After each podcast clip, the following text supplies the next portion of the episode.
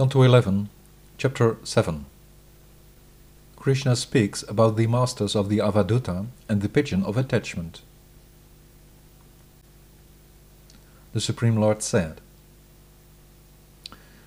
That what you said to me, O greatly fortunate one, Uddhava, is indeed my plan to withdraw the dynasty.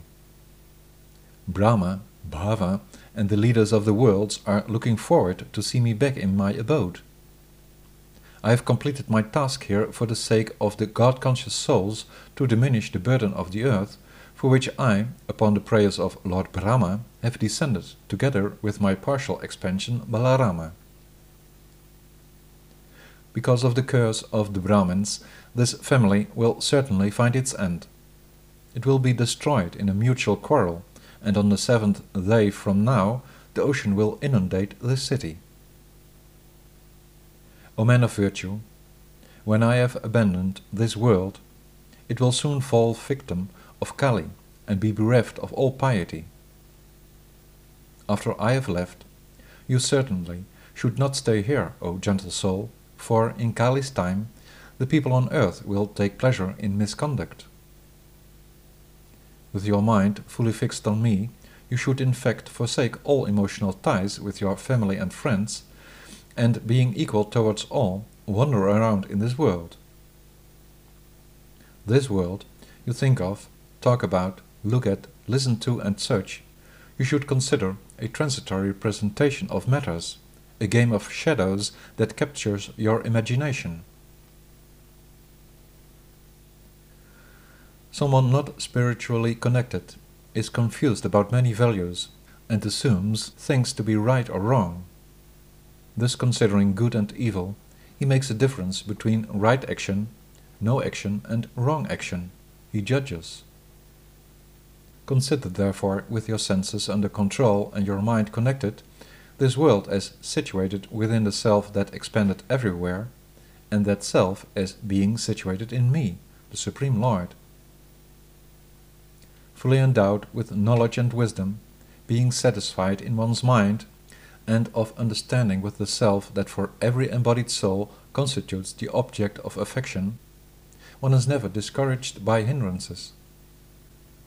Having risen above the two of right and wrong, he does not turn away from what is forbidden, thinking it is bad, nor does he engage in what is enjoined because of considering it good. Like a young child, he does not judge. When one firmly being fixed in knowledge and wisdom, sees the universe as being pervaded by me, and peacefully, as a well-wisher, acts towards all living beings, one will never again fall into the misfortune of repeated births. Sri Shuka said, O King, after thus by the Supreme Lord having been instructed, the exalted and fortunate Uddhava, eager to learn about the Supreme Principle, bowed down to the infallible Lord to offer his obeisances and spoke. Sri Uddhava said,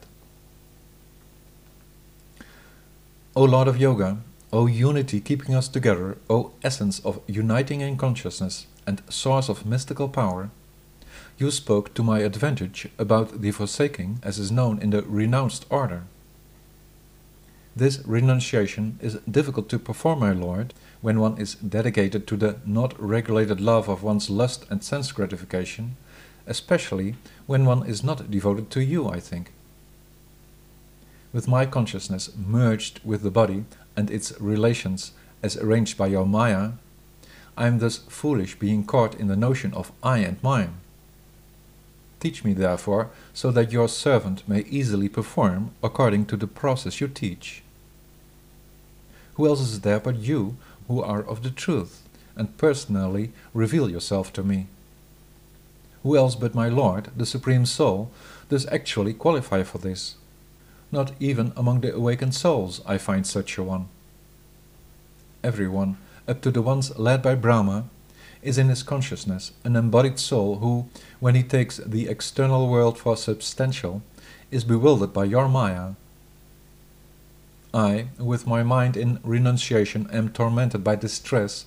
Approach you therefore for shelter, Narayana, O friend of men, O you perfect, unlimited, and omniscient Lord, ever fresh in your abode of Vaikuntha.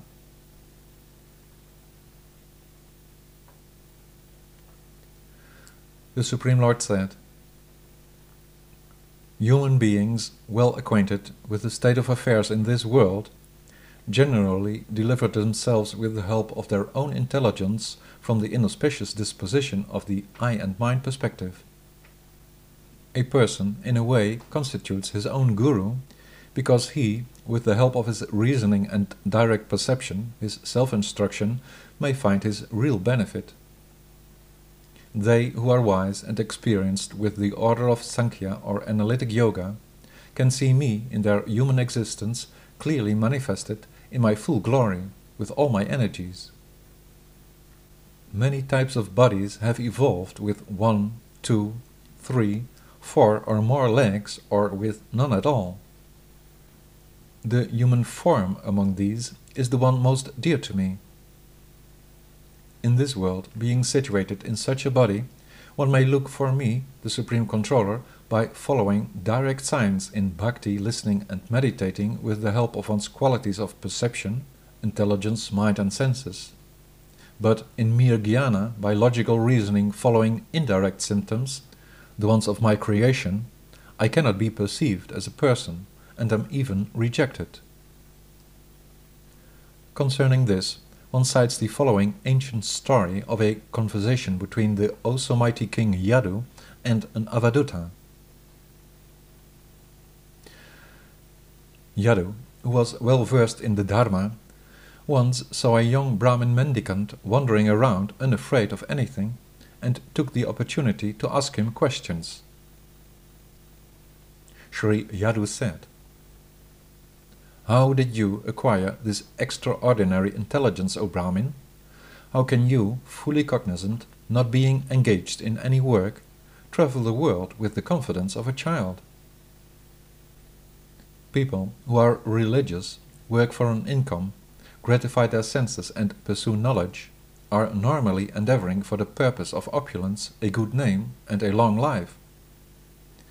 You, however, capable, learned, experienced, handsome and eloquent as you are, are not a doer and do not desire a thing, like a stupefied, maddened, ghostly creature. Everyone burns in the forest fire of lust and greed, but you stand to be free from the fire like an elephant in the Ganges and are not burned. We ask you, O Brahmin, to please tell us what the causes of the inner happiness that you, living all by yourself, experience without any form of material enjoyment.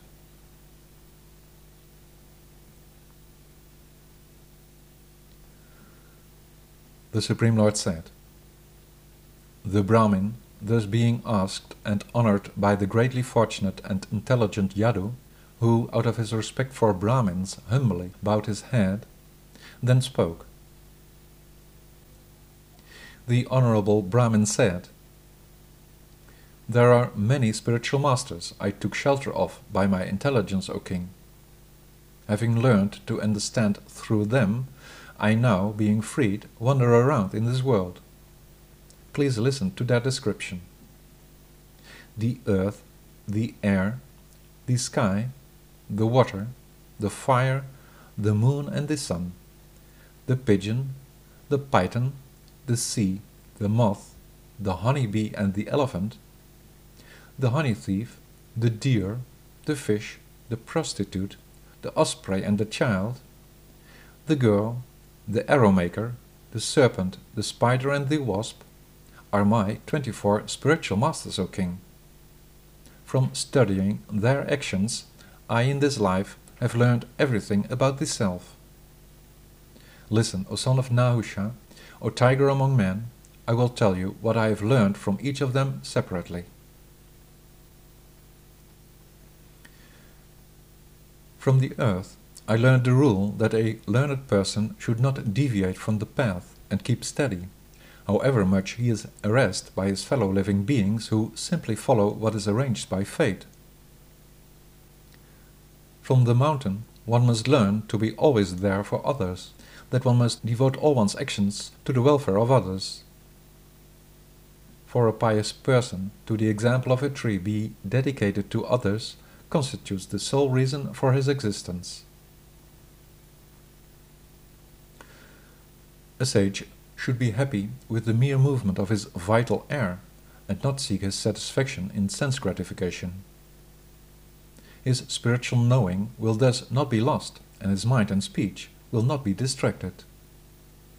A yogi, free from selfhood, should, just like the wind, never get entangled in relating to the objects of the senses and all their different favorable and unfavorable qualities.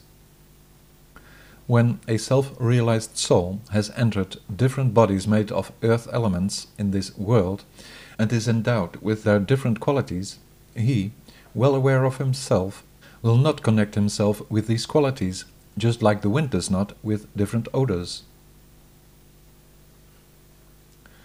A sage should meditate upon the soul stretched out in all moving and non-moving living beings, and thereby, with his different contexts, consider himself a pure spirit, equal to the ether that expands everywhere. Just as the realm of the ether is not touched by the winds that blow the clouds, a person in his real self is not affected by his physical bodies consisting of fire, water and earth that are moved by time according to the modes of nature. A sage, who by nature is a pure, soft-hearted, sweet and gentle place of pilgrimage for human beings, sanctifies, just like water, the souls who gather, the friends, by being seen by them, touched and honored. Brilliant, glowing and immovable because of his austerity, he who only eats when it is necessary is connected in the soul. Even when he eats everything and thus goes beyond necessity, he does not lose his purity, just like a fire does not, irrespective what it consumes. Sometimes, like a fire under ashes being concealed, sometimes being manifested and being worshipable to those who desire the real benefit, he, the sage, when he serves as their guru, always enjoys their offerings and burns both their past and subsequent misfortune. The Almighty One assumes the identity of each after, just like fire appearing in firewood, having entered the different types of bodies of the higher and lower life forms he created by his potency. The state of the body one undergoes from one's birth until one's death changes by the course of time that itself cannot be seen. It is the body that changes, not the soul just as the phases of the moon change, but not the moon itself. Just as with flames from a fire, individual souls cannot be seen separately from the bodies that constantly die and are born again, also the absolute of time itself cannot be seen, despite the relativity of its speeding, compelling stream. A yogi, with his senses, accepts and forsakes sense objects depending the moment, and does not attach to them, just as the sun with its rays engaged in evaporating and returning bodies of water is not ruled by them. When the sun seems to have fallen apart in its reflections, one, unless one is dull-witted, does not consider its original form as being different. Similarly, the soul, despite of having entered in reflections of different selves, is not seen as different. One should never lose oneself in too much affection or close association with anyone, because thus indulging one will suffer great distress, just like a foolish pigeon. A certain pigeon, once in the forest, built its nest in a tree, and dwelt there for some years with a female companion.